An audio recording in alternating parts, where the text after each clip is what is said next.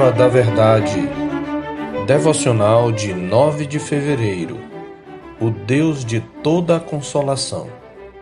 Bendito seja o Deus e Pai de nosso Senhor Jesus Cristo, o Pai de misericórdias e Deus de toda a consolação. É Ele quem nos conforta em toda a nossa tribulação, para podermos consolar os que estiverem em qualquer angústia com a consolação com que nós mesmos somos contemplados por Deus segundo aos Coríntios 1, versos 3 e 4. Conforme Romanos 5, de 1 a 4, os que foram justificados mediante a fé entram numa relação de paz com Deus por meio de Jesus Cristo, além de ter acesso à graça. A inimizade outrora estabelecida por causa do pecado se desfez na cruz de Cristo, transformando aqueles que eram inimigos de Deus em seus filhos. Nesta nova condição, mesmo vivendo no mundo mal, os que são de Cristo Jesus se gloriam na esperança da glória de Deus, da qual um dia desfrutarão de maneira perfeita na consumação da obra redentora.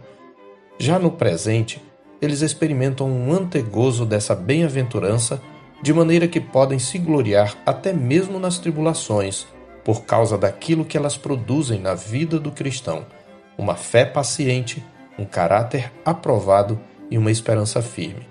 Desse modo, conquanto seja uma experiência de todo ser vivente no presente mundo mal, para o cristão a tribulação tem propósitos benignos. Mas isso não é tudo. A tribulação tem outros benefícios. É o que constatamos no texto da nossa meditação, em 2 Coríntios capítulo 1. O primeiro benefício testemunhado por Paulo é que na tribulação temos a experiência do conforto de Deus como o Pai misericordioso e o Deus de toda a consolação conforme verso 1.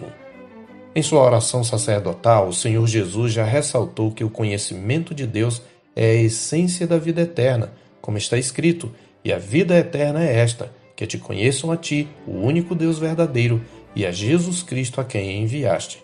João 17:3. Sabemos que conhecer na Escritura é um conceito relacional e experimental, de modo que aquilo que professamos é experimentado e praticado em nossa vida. Ora, se tem um fator que nos oportuniza um conhecimento prático e experimental de Deus como Pai misericordioso e consolador, é a tribulação. Aqueles que caminham com Cristo sabem que nosso Deus nos conforta em toda a nossa tribulação. Eles também reconhecem a fonte desse consolo, que são os sofrimentos de Cristo, como está escrito no verso 5, porque assim como os sofrimentos de Cristo se manifestam em grande medida a nosso favor, assim também a nossa consolação transborda por meio de Cristo. Um segundo benefício da tribulação apontado em nosso texto é que por meio dela somos treinados e capacitados a fim de consolar os que sofrem com a consolação com que nós mesmos somos contemplados por Deus. É o que diz o verso 4. Quem nunca esteve numa situação de tristeza e perda e não ouviu de outrem, eu entendo o seu sofrimento, pois já passei por situação semelhante. A experiência do sofrimento e do consolo nos torna mais empáticos e sensíveis com a dor alheia. Além disso, há o encorajamento oriundo da forma como reagimos ao sofrimento. Fortalecidos pelo consolo divino, podemos suportar o sofrimento com confiança e serenidade. Assim, aqueles que testemunharam a forma como nos portamos podem ter em nós um exemplo. É disto que Paulo fala no verso 6. Mas se somos atribulados, é para o vosso conforto e salvação. Se somos confortados, é também para o vosso conforto, o qual se torna eficaz, suportando vós com paciência os mesmos sofrimentos que nós também padecemos. Em terceiro lugar, a tribulação nos lembra a sentença de morte que paira sobre todos, para que não confiemos em nós, e sim no Deus que ressuscita os mortos. Paulo diz isto no verso 9. É comum nos esquecermos de nossa finitude quando tudo está bem e sob controle. Tais circunstâncias potencializam nossa tendência à presunção. É nas situações de aperto que mais nos lembramos de quem nós somos e de quem Deus é, reconhecendo nossa dependência dele.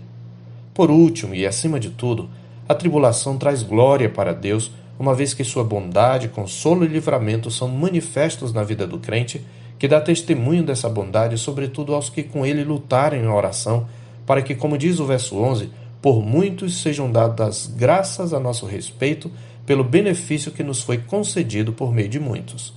Se você está passando por tribulações, que o Pai de misericórdias e Deus de toda consolação Conforte seu coração por meio de Cristo Jesus, fortalecendo-o para que seja um instrumento de consolo e inspiração a aqueles que sofrem e para que não confie em si mesmo, mas no Deus que ressuscita os mortos, a fim de que Deus seja glorificado em sua vida.